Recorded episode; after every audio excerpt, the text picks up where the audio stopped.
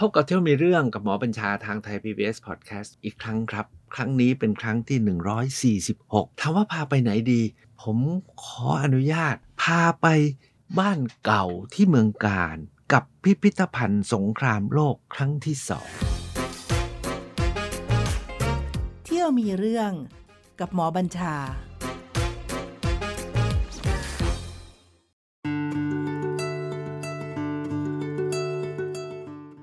ทำไมผมถึงพาไปเมืองการอีกแล้ว วันก่อนก็ปีที่แล้วนะ พาไปเมืองการมาแล้ว แล้วบอกว่าไปดูสุดยอดพิพิธภัณฑ์กันที่เมืองการ พิพิธภัณฑ์ยันเลย แต่คราวนี้นะครับ ผมมีกิจที่จะต้องไปเมืองการนะครับ แล้วถ้าท่านจำได้คราวที่แล้ว ผมไปพิพิธภัณฑ์หนึ่งเนี่ยเขาเพิ่งสร้างเสร็จแต่เขาปิดวันนั้น คราวนี้อดไม่ได้ครับ ว่างพอดี มีว่างอยู่สองวัน นะครับ ที่กรุงเทพเอ๊ะทำอะไรดี เอา้าไปพิพิธภัณฑ์แห่งเนี้ยพิพิพิธภัณฑ์บ้านเก่า ที่ปรับปรุงใหม่ แล้วผมใช้คำว่าสุดยอดจริงๆครับ อยากจะให้ไป เพราะว่าวันนั้นผมไปถามว่ามีใครมาบ้าง มีคนมาสักเท่าไหร่เขาบอกว่าไม่ถึงสิบคน บอกว่าไม่ถึงสิบคนเนี่ยไม่ได้ไม่ไม่ดีนะครับ แต่คนไทยเราไม่ค่อยนิยม อันที่สองก็คืออาจจะไม่รู้ อันที่สามก็คือไกลไปหน่อย เวลาไปเมืองการเนี่ยเราจะมีที่เที่ยวเยอะแยะ จนเราลืมพิพิธภัณฑ์แห่งนี้ไปเสียนะครับ พิพิธภัณฑ์แห่งนี้เนี่ยแต่ก่อนไปก็อาจจะอย่างนั้นแหละ แต่ทุกวันนี้นะครับ ปรับปรุงใหม่สร้างใหม่เป็นอาคาร 4 ชั้น 1 2 3 4 ชั้นนะครับ จะเรียก 3 ก็ได้ 4 ก็ได้นะครับ แล้วสร้างเป็นกล่องสีแดงแป๊ดนะครับ เหมือนกับเป็นแท่งสีแดงตั้งอยู่กลางป่า โอ้โห แค่เห็นก็อึ้งแล้วจริง ๆ เนี่ยแค่เห็นนะถ่ายรูปข้างนอกอย่างผมไปคราวที่แล้วเนี่ยนะ แค่นั้นแหละคนก็ตื่นเต้นแหละโอ้เขาออกแบบแล้วสร้างแล้วให้สีแจ๊ดนะแดงแจ๊ดเลย ผมถามว่าทำไมถึงแดงตอนแรกผมดูโอ้เขาคิดสีแดง เพราะอะไรเนาะอ่านไปอ่านมาอ๋อเขาบอกว่าบ้านเก่าเนี่ยเป็น ชุมชนโบราณสมัยโบราณก่อนประวัติศาสตร์ บางแห่งตั้งแต่สมัยยุคหินใหม่นู่น แล้วพบได้จากการขุดค้นทางโบราณคดี แล้วขุดลงไปเนี่ยเจอหลุมฝังศพ แล้วหลุมฝังศพจำนวนหนึ่งเนี่ยมีการเทสีชาติ สีแดงไว้ที่ก้นหลุม เพราะฉะนั้นพิพิธภัณฑ์นี้ก็เลยทาชาติให้แดงเลยนะครับ แดงแจ๊ดเลย แล้วอันที่สองทำเป็นแท่งสี่เหลี่ยม แท่งสี่เหลี่ยมซึ่งผมดูแล้วเนี่ย นี่มันโมเดิร์นมากนะพิพิธภัณฑ์เหมือนกับพิพิธภัณฑ์เมืองนอก ทุกท่านคงนึกออกนะพิพิธภัณฑ์ก็ต้องเป็นอาคารทรงไทยใช่ไหมหลังคาก็ต้องเป็นทรงไทยมีกระหนกมีหน้าบ้านมีอะไรก็นี่ไม่เขาทำเป็นแท่งสี่เหลี่ยม แต่แท่งสี่เหลี่ยมของเขานี่เท่อีกอันหนึ่งก็คือว่า เจาะเป็นช่องเป็นช่องสี่เหลี่ยม ผืนผ้า ตั้งบ้างนอนบ้างสลับกันไป ผมดูตอนแรกเอ๊ะนี่มันบ้านของกองแชทนะบ้านของมนุษย์ยุคหินหรือเปล่าไม่เขาบอก สมมุติว่าเป็นหลุมขุดค้นทางโบราณคดีที่เรียงราย อันเป็นที่มาของการพบบ้านเก่า ผมยังไม่ได้เฉลยนะ บ้านเก่าหมายความว่ายังไง แต่ที่สวยกันนั้นอีกนะครับ ที่หลังบ้านหลังพิพิธภัณฑ์บ้านเก่าเนี่ยนะครับ มีแควน้อย ซึ่งเคยไหลผ่านเรียบเลย แต่ทุกวันนี้แควน้อยเลื่อนออกไปห่างหน่อย แล้วก็ข้างหน้าพิพิธภัณฑ์เนี่ยนะครับมีทุ่งกว้างแล้วก็มียอดเจดีย์สวยเอ้ยไม่ใช่ยอดเจดีย์ยอดเขาเหมือนเจดีย์สวยมาก เขาบอกพื้นที่นี้เนี่ยครับเป็นพื้นที่ตั้งถิ่นฐานของมนุษย์โบราณสมัยหิน ขุดลงไปตรงนู้นขุดลงไปตรงนี้จะเจอหลุมฝังศพของมนุษย์โบราณ เจอเครื่องมือหิน เจอลูกปัดนะครับ เต็มไปหมดเลย แล้วพอไปถึงโอ้โหบรรยากาศผมว่าโอ้โหนี่คนแต่ก่อนเนี่ยต้องมาขึ้นเรือที่ริมน้ำใช้น้ำจากแหล่งน้ำก็คือแควน้อย แล้วก็เดินทางไปตามลำแควขึ้นไป ในถ้ำแล้วลงไปข้างล่างก็เป็นย่านชุมชน ย่านตลาดการค้านะครับออมองไปทางนู้นก็เห็นเขายอดสูงน่าจะเป็นหมุดหมายเป็นที่ศักดิ์สิทธิ์ก็มั้งนะครับ แต่ที่สำคัญเนี่ยการสร้างพิพิธภัณฑ์คราวนี้เนี่ยครับเขาสร้างระเบียงเป็นสะพาน ยื่นออกไป หาแควน้อยบรรยากาศสวยมากออกไปยืนที่ระเบียงแล้วมองไปเห็นทิวเขาอันสลับซับซ้อนของป่าเมืองการ นี่ยังไม่ทันเข้าพิพิธภัณฑ์เลยนะครับ สวยขนาดนี้เสน่ห์ของพิพิธภัณฑ์เนี่ยเขาแบ่งเป็นชั้นชั้นชั้นชั้นเข้าไปถึงชั้นแรก ก็จะเจอหลักฐานการพบบ้านเก่า ท่านผู้ฟังเชื่อไหมครับ ว่าพิพิธภัณฑ์บ้านเก่าเนี่ยนะ คนที่พบเนี่ยเป็นฝรั่งมาจากเนเธอร์แลนด์ แกเป็นชาวเนเธอร์แลนด์เกิดที่ชวา เป็นชาวเนเธอร์แลนด์เกิดที่ชวานะครับ เพราะพ่อมาทำงานอยู่ที่ชวาแต่ชอบวิชาประวัติศาสตร์ และโบราณคดี ก็ศึกษาค้นคว้าเรื่องนี้ ตอนนั้นทุกคนคงจำได้นะครับ ปัตตาเวียเกาะชวาเนี่ยเป็นอาณานิคมของเนเธอร์แลนด์นะครับ แล้วตอนหลังอังกฤษก็มา take over ไป จนสงครามโลกครั้งที่สองญี่ปุ่นมายึดได้ พอญี่ปุ่นมายึดหมดเลย ยึดเอาเอาให้สั้นยึดหมดเลย แล้วญี่ปุ่นก็เลยจับ คนคนนี้ชื่อนายเฮกเกเรนเนี่ยนะครับ เป็นเฉลยแล้วส่งมาเมืองไทย ให้มาสร้างสะพานข้ามแม่น้ำแคว คนนี้นะ เป็นเฉลยจะรอดหรือไม่รอดก็ไม่รู้จะตายหรือเปล่าก็ไม่รู้ แกมาขุดดินนะครับ เพื่อทำอะไรทำทางรถไฟนะครับ สายแม่น้ำแคว เพื่อไปออกพม่า เพื่อขนอายุธ ตัวตะกรขนกองทัพญี่ปุ่น เพื่อไปยึดพม่าจากอังกฤษเนี่ยนะครับไปตีอังกฤษให้แตกแล้วหวังที่จะบุกไปจนถึงอินเดียเนี่ยวันหนึ่งเนี่ยแกขุดแกขุดหินที่หน้าผา แล้วก็เจอก้อนหินมีลักษณะแกบอกนี่มันขวานหินของมนุษย์โบราณนี่คิดดูแล้วกันเป็นเฉลยกำลังขุดนะฝรั่งนี่บ้านะที่เขาบ้าก็บ้าได้เรื่องนะครับเนี่ย ผมยังคิดเลย เอ๊ะถ้าผมไปเป็นเฉลยแล้วขุดไปเจอหินเนี่ย จะมีอารมณ์อะไรไหมขุดขุดเมื่อไรมันจะมื่อไหรจะจบนี่แกเจอถึงนะแกเจอห้าก้อนนะแล้วแกก็แอบซ่อนเอากลับไปไว้ที่ค่ายเฉลย แล้วแกบอก ไอ้เนี่ยเป็นความรู้ที่แกต้องเก็บของจะกินมีหรือเปล่าก็ไม่รู้จะรอดรอดไม่รู้ แต่เก็บหินเนี่ยนะครับ แล้วเขาก็มีผลัดนะญี่ปุ่นเนี่ยเขาให้พวกเฉลยก็มีคงมีชั้นดีชั้นไม่ดีนะครับไอคนนี้เนี่ยครับแต่ให้เกรนเนี่ย ก็คงเป็นเฉลยชั้นดี เขาส่งให้แกไปอยู่ญี่ปุ่นฮะ ตอนที่แกจะไปญี่ปุ่นเนี่ยแกก็ซ่อนไอหินขวานหินโบราณเนี่ยสี่ชิ้นนี้ไปด้วย ปรากฏว่าถูกญี่ปุ่นจับได้ ยึดไม่ให้เอาไป ไปแกแต่ ไปแต่แก ปรากฏว่าเพื่อนแกที่อยู่ในค่ายนะ รู้ว่าไอ้เนี่ยเป็นของดีที่เพื่อนเนี่ยเขารัก จัดการเก็บรวบรวม จนญี่ปุ่นแพ้สงครามอะส่งไปให้ ถึงญี่ปุ่นนี่ก็เดินทางต่อมาฟิลิปปินส์ขนมาฟิลิปปินส์ตอนมาฟิลิปปินส์ก็ไม่รู้มันคืออะไรแต่รู้ว่าเป็นของมนุษย์ยุคหินเฮกเรนเนี่ยส่งไปให้ศาสตราจารย์ที่มหาวิทยาลัยฮาร์วาร์ดช่วยศึกษา ศาสตราจารย์ที่มหาวิทยาลัยฮาร์วาร์ดศึกษาบอกโอ้ยนี่มันหินเก่ายุคโบราณ 3 4พันปีมาแล้วสองอันอีกสามอันน่ะเป็นของหินใหม่เป็นเป็นหินขัดไอ้สองอันเป็นหินกระเทาะ ประกาศการพบหลักฐานโบราณคดีที่แหล่งที่พบเขาเรียกว่าบ้านเก่าครับ ชื่อชุมชนบ้านเก่า หมู่บ้านบ้านเก่าถือเป็นการค้นพบครั้งใหญ่ในระดับโลก แล้วเนื่องจากว่าพบที่ริมแควน้อย ฝรั่งเนี่ยไม่รู้ว่าตรงนี้เขาเรียกว่าบ้านเก่า รู้ว่าตรงนี้ว่าแควน้อย ก็เลยเรียกมันว่าฟิงนอยเอียน ถามว่าฟิงนอยเอียนมาจากไหน ฝรั่งได้ยินชาวบ้านเรียก แควน้อย แควน้อยฝรั่งฟิงน้อยฟิงน้อย แล้วไม่รู้ฟิงอะไรฟิงน้อยเอี้ยนก็ใส่เข้าไปเลย ก็เลยกลายเป็นอารยธรรมฟิงน้อยเอี้ยนนะครับหรืออารยธรรมบ้านเก่า แต่ไทยเราเราไม่เรียกบ้านไม่เรียกฟิงน้อยเอี้ยนเราเรียกบ้านเก่า ปรากฏว่าพอเข้าไปถึงเนี่ยเจอขวานหินทั้งห้าอันเนี่ยวางอยู่ผมดูว่าของจริงไหมของของจริงยังอยู่ที่มหาวิทยาลัยฮาร์วาร์ดครับ อันนี้ก็ทำจำลองวางไว้ให้ดู แล้วก็มี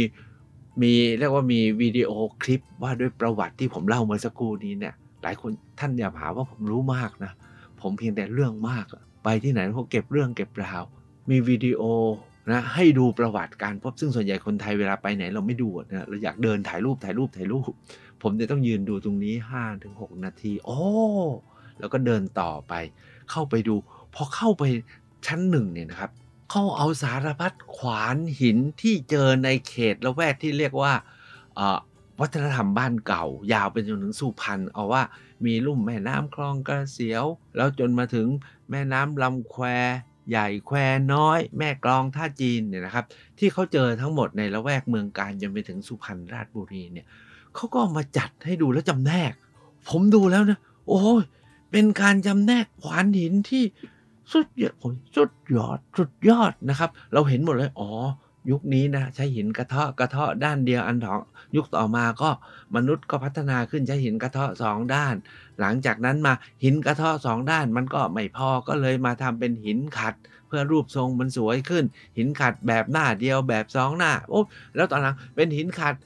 ตอนใช้เนี่ยใช้มือตอนหลังเฮ้ยใส่ด้ามไม้ก็มีเชือกผูก มีหวายผูก ตอนหลัง ผูกให้ดีกว่านั้น มีสวมมีเบ้านะฮะก็มันเราเห็นเลยฮะหินนี่นะมาจนถึงประมาณพันกว่าปีที่แล้วสามสี่พันปีถ้าจนถึงพันกว่าปีนะค่อยๆ กระเทาะและพัฒนารูปแบบมาเรื่อยๆ โอ้โห นี่ผมเรียกว่าเป็นการพัฒนาแล้วจริง ๆนะครับ ยิ่งกว่านั้นอีกปรากฏว่าในเขตแถวแถวด่านช้างเนาะเออเลยไปจนถึงแม่สอดเลาะสุพรรณนะครับไปถึงอุทัยธานี สุพรรณกาญจนบุรีเนี่ยนะครับ ราชบุรีเนี่ยเจอเจอเป็นเนินหินที่เขากระเทาะหินครับ ไปที่บ้านโป่งผู้น้ำร้อน ผู้น้ำร้อนเนี่ยครับมีเป็นเนินหินตั้งหลายเนิน แล้วเจอเศษหินที่ถูกกระเทาะวางไว้ถามว่านี่อะไรเขาบอกนี่เป็นแหล่งผลิตหินแผงผลิตขวานหินนี่เป็นอุตสาหกรรมผลิตขวานหินเพื่อส่งออก หลากหลายเต็มไปหมดมีตั้งเป็นมีตั้งว่าเป็นสิบสิบแหล่งผลิต แล้วแต่ละแหล่งเนี่ย พบเศษทิ้งอยู่เนี่ยเป็นหมื่นหมื่นชิ้น หมื่นเศษหิน แล้วคิดว่าผลิตขวานส่งออก ไปถึงไหน ไปที่ไหนบ้าง เขาบอกว่าที่ไปขุดพบในหลุมฝังศพในสุพรรณบุรีที่น้องราชก็เป็นหินไปจากทางนี้แหละ แต่ที่เท่ที่สุดนะครับ ที่แถวแถวด่านช้างเนี่ยมีใบมีดหิน เราเริ่มนึกถึงขวานหิน นี่เขามีใบมีดหินด้วย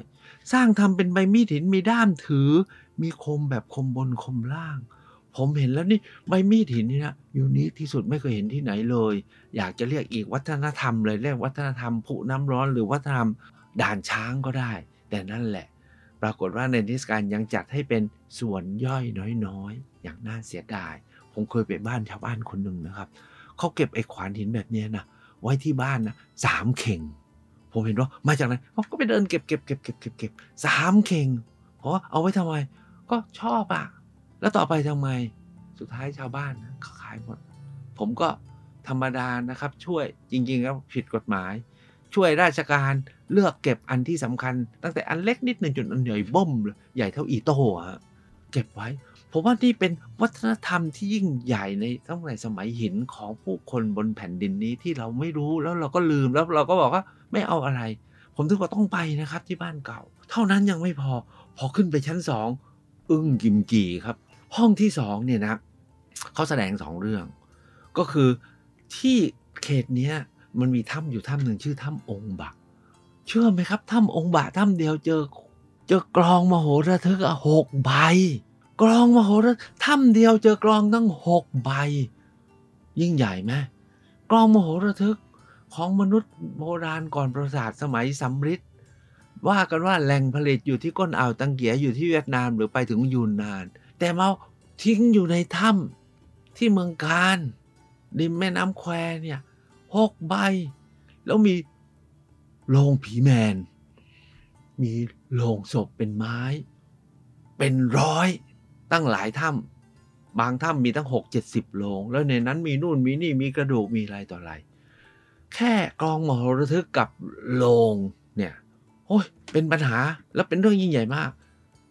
เสียดายที่นี่เขาไม่ได้จำแนกเรื่องกรองหมอระทึกแต่กรองหมอระทึกที่เจอเนี่ยเป็นแบบเฮกเกอร์หนึ่งซึ่งเป็นแบบเก่าแก่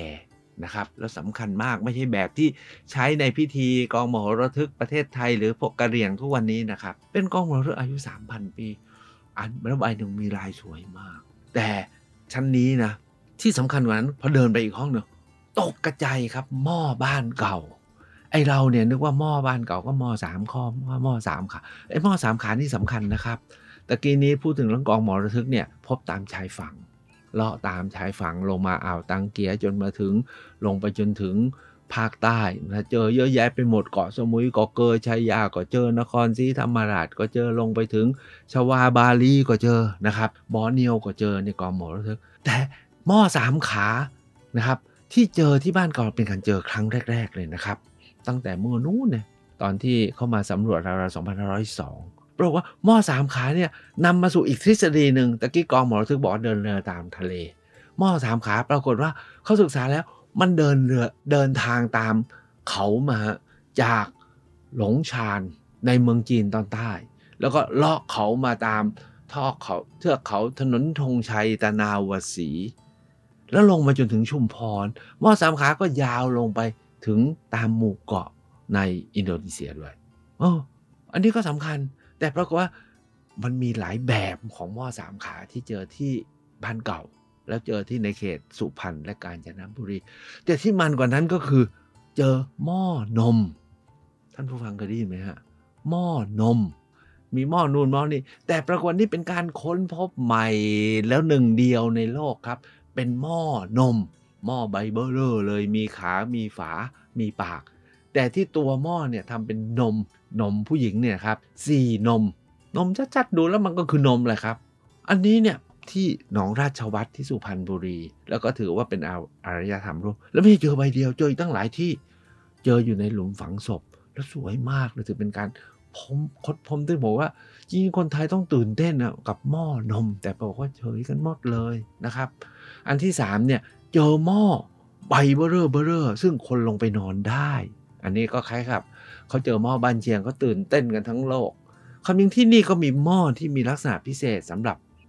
ใส่ศพในการฝังที่สองครั้งที่สองด้วยอันนี้คือชุดที่สองนะชุดที่ว่าด้วยหม้อแต่คือผมตื่นเต้นเลยนะกับขวานหินในชุดสองคือเรื่องของชุดหม้อชุดหม้อนี่ไม่ธรรมดาจริง ๆ นะครับ ผมคิดว่าไปแล้วก็ทุกคนบอกว่า โอ้ยแค่นี้ก็พอแล้ว นอกจากหม้อเนี่ยครับ สิ่งที่สำคัญอันที่ไม่รู้สามหรือสี่ละก็คือโรงผีแมนนะครับที่เจอมากเจอครั้งแรกเจอที่บ้านเก่า เจอที่ถ้ำองค์บะแล้วก็อีกหลายหลายหลายถ้ำแต่ศึกษาไปศึกษามาเจอยาวแม่สอดขึ้นไปจนถึงบางมะผ้านะครับ ที่แม่ห้องสอนเลยเข้าไปจนถึงยูนนานเลยไปจนถึงแถวแถวกวางสีนะครับในจีน บางแห่งเนี่ยเขา แขวนตามหน้าผา แต่ของเราอยู่ในถ้ำเต็มไปหมดนะครับ เป็นโรงที่แกะด้วยไม้ทั้งต้น ผมไม่ใช่ท่อน เพราะเป็นโรงยาวมากยาวสักราวสองเมตรกว่า แล้วที่หัวโรงก็แกะเป็นรูปคล้ายๆ หัวสัตว์เขาสัตว์ แล้วก็เจาะเป็นร่องตรงกลาง แล้วก็อีกมีอีกลำต้นหนึ่งก็มาครอบเป็นฝา ข้างในเนี่ยพบหลากหลายอย่าง พบกระดูก พบเครื่องถ้วย พบลูกปัดนะครับ พบเครื่องรงรัก อันเนี้ยก็มีการศึกษาแล้วก็บอกว่าเฮ้ยเป็นของใครเนี่ยทั้งขวาน หิน ทั้งภาชนะหม้อทั้งเครื่องสำริดทั้ง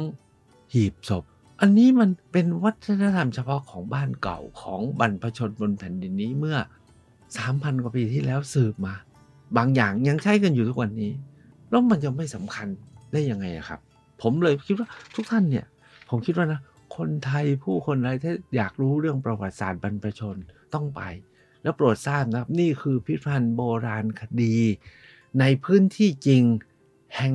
สำคัญที่สุดและเป็นแห่งแรกของไทย แล้วอาจจะเป็นแห่งแรก ๆ ของเอเชียตะวันออกเฉียงใต้ดูซ้ำไป แล้วเขาปรับปรุงใหม่สวยมากดีมาก ความดีและเท่ที่สุดก็คือบันไดทางขึ้น เพราะอย่างเขามีลิฟต์ขึ้นลงนะ แต่จริง ๆ แล้วถ้าไปเที่ยวห้ามขึ้นลิฟต์ครับ ต้องเดินฮะปรากฏว่าบันไดทางขึ้นของเขาเนี่ยเป็นบันไดวนรอบฮะรอบหนึ่งก็ไปเข้าชั้นสองรอบสองก็ไปเข้าชั้นสามรอบสามก็ไปเข้าชั้นสี่ตลอดแนวบันไดเนี่ยเขาทำให้เห็นวิวัฒนาการของการมาเป็นมนุษย์จนถึงยุคหินเก่าหินใหม่ที่บ้านเก่า เอาว่าตั้งแต่พวกยังไม่เป็น ยังเป็นโฮโมอีเร็กตัสจนมาเป็นโฮโมซาเปียนซาเปียน จนมาพบมนุษย์ลำปาง มนุษย์เกาะคา จนมนุษย์บึกดำบรรสารพัดมนุษย์ทำให้เราเดินไปเนี่ยตรงไปตรงมานะครับ มนุษย์แต่ก่อนก็คล้ายๆลิงนะเราก็เดินไปเรื่อยๆ เอาเดินมาสักพักเนี่ยมันก็ค่อยๆคล้ายคนขึ้น คล้าย ๆ คนขึ้นนะครับ ผมเรื่องว่าพิธีเนี่ยเป็นพิธีที่ควรไปแล้วต้องไปแล้วอยาก อยากชวนให้ไปครับ เพราะว่ากรมศิลปากรทำไว้อย่างดีเหลือเกิน หลายคนถามว่าแล้วไม่มีลูกปัดเหรอมีครับ จริงๆแล้วเนี่ยลูกปัดที่บ้านเก่านี่มีความสำคัญมาก แล้วเท่าที่ผมเคยศึกษาเขาเจอไข่มุกเม็ดหนึ่งด้วยนะครับ แต่ในการจัดแสดงคราวนี้ไม่รู้ทำไมเขาไม่ออกมาจัดแสดง แต่เขาเจอลูกปัดมุมเมแรงที่สวยมากถามว่าเจอตรงไหน ก็เจอตรงหน้าพิพิธภัณฑ์นั่นแหละครับ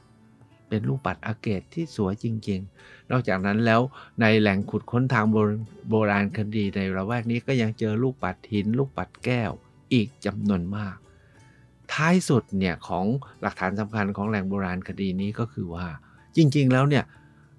หลังจากมนุษย์ยุคก่อนประวัติศาสตร์ จนค่อนๆจะรุ่นเรืองเนี่ยนะจนสุดท้ายก็เกิดเป็นทวารวดีที่อู่ทองเนี่ยท่านผู้ฟังคงจำได้ว่า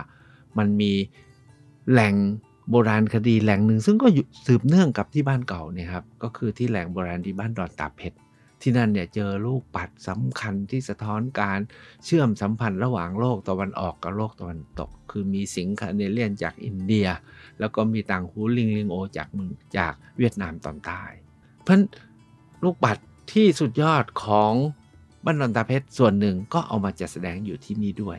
ก็อยากจะเชิญท่านผู้ชม ผมตั้งใจจะพาไปเที่ยวอีกพิพิธภัณฑ์หนึ่งนะครับ ขอใช้เวลาสั้นๆ เท่าที่เหลือนะครับ เพราะว่าใช้ไปกับพิพิธภัณฑ์บ้านเก่าค่อนข้างยาว ที่เมืองการเนี่ยมีพิพิธภัณฑ์อยู่พิพิธภัณฑ์หนึ่งที่ผมคิดว่าผมทึ่งเหมือนนะฮะแม้สภาพทุกวันนี้อาจจะดูไม่ค่อยน่าเที่ยวเท่าไหร่ แต่ผมก็อยากชวนให้ไปเที่ยว เป็นพิพิธภัณฑ์สงครามโลกครั้งที่สองของครอบครัวครอบครัวหนึ่ง ผมจำชื่อไม่ได้ต้องขอโทษนะครับ ครอบครัวครอบครัวหนึ่งซึ่งคุณลุงเนี่ยเพิ่งจะเสียไปเมื่อเมื่อเมื่อไม่กี่เดือนมานี้นะครับอ๋อแต่ตอนนี้ลูกๆเขาก็ดูแลอยู่ เรียกว่าพิพิธภัณฑ์สงครามโลกครั้งที่สองเอาว่าพิพิธภัณฑ์นี้เนี่ยตั้งอยู่ไม่ไกลจากสะพานข้ามแม่น้ำแคว แล้วถ้าหากว่าไปที่พิพิธภัณฑ์นี้ขึ้นไปบนดาดฟ้า จะเห็นทิวทัศน์สะพานบ้าข้ามแม่น้ำแควแล้วก็เทือกเขารายรอบเนี่ยสวยมากถ่ายรูปสวยมาก ที่สำคัญก็คือคุณลุงเนี่ย เก็บวัสดุที่เกี่ยวเนื่องกับสงครามโลกครั้งที่สองไว้มากมาย แม้จะจัดจัดแสดงไว้แบบตั้งแต่นานมากหลายสิบปีมาแล้วมันอาจจะดูแล้วมันคล่ำคลาไปหน่อย แต่มันก็มีค่าในการเข้าไปชม คิดดูแล้วกัน หัวรถจักรของญี่ปุ่น สมัยสงครามอะมีอยู่ทั้งหัวรถจักรเลยอะครับ เรือบิน เฮลิคอปเตอร์สมัยสงคราม รถลำเลียง อะไรต่ออะไรที่ใช้สมัยสงคราม มีหมด เรือลำเลียงทหาร เรือจัดส่งคนเจ็บป่วยของทหารญี่ปุ่น ก็มี ผมว่าพิพิธภัณฑ์นี้เป็นพิพิธภัณฑ์ที่น่าไปมาก แต่ที่ผมประทับใจมาก ๆ ก็คือมีห้องห้องหนึ่ง ที่จัดแสดงเงินตราที่ญี่ปุ่นผลิตใช้ในสมัยสงคราม ทั้งผลิตที่เลยก็ตังกล้วย ผลิตในใช้ในเมืองไทย ผลิตใช้ในมาเลเซีย ปรากฏว่าคุณลุงเนี่ยนะแกซื้อเก็บไว้เป็นเซฟอะครับ แล้วจัดแสดงอยู่เป็นปึกปึกปึกปึกปึกผมเห็นแล้ว โอ้ยตายอันนี้อันนี้สุดยอดจริง ๆ แม้จะดูคล่ำคล้าต้องดูผ่านกระจกที่มีคราบมีขมเหลามีอะไรมากมายแต่มันมีค่าเหลือเกิน อยากให้ท่านไปเที่ยวไปชมนะครับ ที่พิพิธภัณฑ์แห่งนี้เป็นอย่างยิ่งนะครับ อันนี้ก็คือสิ่งที่จะแสดง แต่ความน่าสนใจของคุณลุงท่านนี้เนี่ยครับของครอบครัวนี้เนี่ยคือว่านอกจากเก็บ สิ่งที่เกี่ยวกับสงครามออกอีกเรื่องหนึ่งนะฮะปูน ลูกระเบิด กระสุนอะไรต่ออะไรเนี่ย เก็บไว้อีกเยอะเลย มีแม้กระทั่งรางรถไฟเดิมนะครับ แล้วก็มาวางกับหมอนไม้ที่บอกว่าเนี่ยเป็นแบบดั้งเดิม ก็มีให้เราได้เห็นนะครับ อันนี้ก็เป็นความที่ว่าความไม่ธรรมดาของคนไทยอะคนที่เมืองการเขาทาเรื่องนี้ได้ ผมไม่รู้เมืองไหนมีคนทำอย่างนี้ ก็ลุงนี่ก็ทำเอาเพราะอันนี้การเข้าก็ เก็บค่าเข้าชมก็ช่วยบำรุงเหอะเพราะว่าค่าผมเชื่อว่าที่เก็บได้ไม่พอ แต่มีอีกสองสามเรื่องที่น่าสนใจสำหรับพิพิธภัณฑ์นี้เนี่ยคุณลุงแกก็คงจะพยายามที่จะให้พิพิธภัณฑ์เนี่ยมันมีความอะไรอะความสอดคล้องกับยุคสมัย ก็จะมีส่วนหนึ่งที่ว่าด้วยประวัติศาสตร์ของเมืองกาญจนบุรีโอ้โหมีการวาดภาพฝาผนังว่าด้วยประวัติศาสตร์ แล้วมีเรื่องราวของบุคคลที่เกี่ยวกับเมืองการแล้วพอทำเรื่องประวัติศาสตร์ของเมืองการเนี่ย เหตุการณ์ที่เมืองการเนี่ยผมคิดว่าคุณลุงต้องคงจะนึกถึงนะว่าเกี่ยวกับเรื่องการกู้ชาตินะการรักแผ่นดิน ก็เลยมีอนุสรณ์สถานมีอะไรรูปปั้นประติมากรรมของนานาวีรชนของชาติไทยและของเมืองการไว้เยอะมาก โดยเฉพาะอย่างนี้คุณลุงให้น้ำหนักกับพระเจ้าตากสิน มีศาลาเป็นหอหอหนึ่งเลยว่าด้วยประวัติพระเจ้าตากสิน ผมในฐานะไปจากเมืองนคร โอเค มีพระเจ้าตากก็ไปทำดูตอนพระเจ้าตากมาตีเมืองนครโอ้มีด้วยนะครับ พระเจ้าตากมาตีเมืองนคร และที่สำคัญก็คือมีรูปวาดสองธิดาเจ้าเมืองนคร ที่เป็นนางสนมของพระเจ้าตาก อืมวาดรูปด้วยผมว่าเป็นครั้งแรกที่ผมเห็นรูปวาดของเจ้าจอมมันดาปราง กับอีกองค์หนึ่งอะเจ้าจอมอะไรก็ไม่ทราบผมจำชื่อไม่ได้ แต่ไม่มีกรมบริจาค กรมบริจาคที่เป็นพระพระเรียกว่าเป็นอะไรพระเทวีองค์เอกของเจ้าตากก็คือเจ้าที่เรียกว่าเจ้าจอมมราชิมเนี่ยครับเป็นพี่สาวคนโตหรือเป็นลูกลูกคนโตของเจ้าพญาลูกของเจ้าพญานครหนูนะครับ ไม่มีรูปนั้นแต่มีรูปอีกสองคน อันนี้ก็ตื่นเต้นแหละ แต่ที่ตื่นเต้นกว่านั้นนี่ครับ มีห้องห้องหนึ่งผมว่าคุณลุงเนี่ยน่าจะเป็นนักจดหมายเหตุคนสำคัญเก็บทุกอย่าง คุณภรรยานะครับมีห้องหนึ่งเก็บเสื้อผ้าของคุณลุงทั้งหมด เก็บเสื้อผ้าของภรรยาทั้งหมดนะครับ แล้วก็มีทำเนียบนางสาวไทยนะครับ มีรูปวาดนางสาวไทย จนถึงใครดีอะจนถึงปี 2530 กว่ากว่าๆรูดวาดเรียงเลยแล้วมีประวัติ มีอภัสราหงสกุล แต่ที่สำคัญก็คือมีบันทึกการประกวดนางสาวไทย ครั้งที่หนึ่งเขียนเล่าบรรยากาศการประกวดไว้แบบน่าสนใจมาก แต่ที่น่าสนใจสุดๆสำหรับผมเนี่ยก็คือว่า มีระบุด้วยว่ามีนางสาวนครศรีธรรมราชขึ้นไปกวดนางสาวไทยครั้งที่หนึ่งด้วย แต่นางสาวไทยคนแรกทุกท่านคงจำได้ชื่อนางสาวกัญญาเทียนสว่างเขาเป็นคนกรุงเทพผมเขาคงแต่งชุดไทยมาเดินน่ะเขาบอกว่าโอ้ยคน เขาปล่อยให้แต่งชุดแบบสุภาพสตรีแล้วมาเดินเพราะว่ากันคุณกัญญาเทียนสว่างเดินแล้วชนะใจก็แน่ประกวดในกรุงเทพคนกรุงเทพก็ต้องเชียร์ก็ได้เป็นนางสาวไทย แต่ในนั้นเนี่ยมีคนนครไปด้วยหนึ่งคนนะครับ แล้วคนที่ไปเนี่ยเป็นญาติผมอะนะครับ ชื่อสมรนิมปิชาติ คุณป้าสมรเนี่ยต้องได้คุณยายนะ คุณยายสมรเนี่ย ก็เป็นเป็นลูกพี่ลูกน้องกับคุณตาผม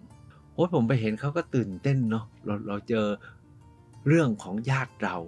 ที่เคยมาประกวดนางสาวไทยด้วย เอ๊ะบ้านเราก็มีคนสวย หรือไม่แน่ใจนะ ว่าสวยจริงหรือเปล่ายุคนั้นก็คงก็ให้ไปประกวดแล้วก็ใครใครพอได้ ก็เสนอตัวไปประกวดก็มั่งประกวด นางสาวไทยครั้งที่ 1 2 4 7 6 ถ้าผมจำไม่ผิดนะครับ อันนั้นก็คือเป็นบรรยากาศที่ได้ไปเห็นแล้วก็อยากชวนให้ท่านได้ไปเที่ยวที่พิพิธภัณฑ์อีกแห่งหนึ่งที่เมืองการอยู่ไม่ไกลครับอยู่ในเมืองเลยตามที่บอกแล้วอยู่ที่ตีนสะพานข้ามแม่น้ำแควถ้าไปถึงนะก็จะเจอลานจอดรถ พอเห็นลานจอดรถแล้วเนี่ยถ้าจะเลี้ยวขวาเราก็จะไปสะพานข้ามแม่น้ำแคว เลี้ยวซ้ายครับ จะเจอหัวรถจักรแล้วก็เข้าไปเที่ยว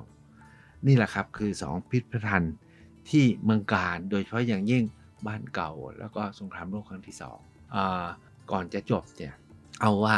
เรื่องราวของเมืองการที่เราได้รู้มากมายเนี่ยนอกจากแต่เดิมเรารู้จักแต่เรื่องน้ำตกไซโยกนะแควน้อยที่รัชกาลที่5เสด็จประพาสแต่ในความรับรู้ของคนต่างต่างชาติ เขานึกถึงเมืองการกับสะพานข้ามแม่น้ำแควเพราะสงครามโลกครั้งที่สองนั้นเวลาเขาจะไปเนี่ยเขาก็จะสนใจเรื่องนี้นะครับ แล้วก็พิพิธภัณฑ์ที่บ้านเก่าก็เป็นที่ที่เขาสนใจมาก และถ้าถ้าท่านมีเวลาเนี่ยปราสาทเมืองสิงห์อยู่ไม่ไกลจากพิพิธภัณฑ์บ้านเก่า อีกแห่งหนึ่งที่น่าจะไปแต่ต้องนั่งรถออกไปอีกไกลก็คือทางรถไฟสายมรณะที่ช่องเขาขาด ซึ่งคราวที่แล้วผมเคยพาไปแล้ว ลองกลับไปย้อนหลังฟังได้นะครับสำหรับเรื่องการจนบุรีบ้านเก่าที่กาญจนบุรีคราวนี้ ประมาณนี้ไม่ใช่บ้านเก่าที่เราบอกว่ากลับบ้านเก่านะครับ ไปเที่ยวบ้านเก่ากัน เพื่อรู้ประวัติศาสตร์สำคัญของผู้คนบนแผ่นดินนี้เมื่อ 3,000 ปีที่แล้ว ถือว่าเป็นบรรพชนเป็นต้นเขาเมืองไทยของคนไทยเรา พร้อมกับ สะพานข้ามแม่น้ำแควและพิพิธภัณฑ์สงครามโลกครั้งที่สองที่จะทำให้ท่านทั้งหลาย เข้าใจว่าทำไมกาญจนบุรีถึงมีความสำคัญทำไมใครๆในเมืองนอกเข้ามาแล้วต้องมาเมืองการกัน พบกันสัปดาห์หน้ากับเที่ยวมีเรื่องกับหมอบัญชา สัปดาห์นี้ สวัสดีครับ เที่ยวมีเรื่องกับหมอบัญชา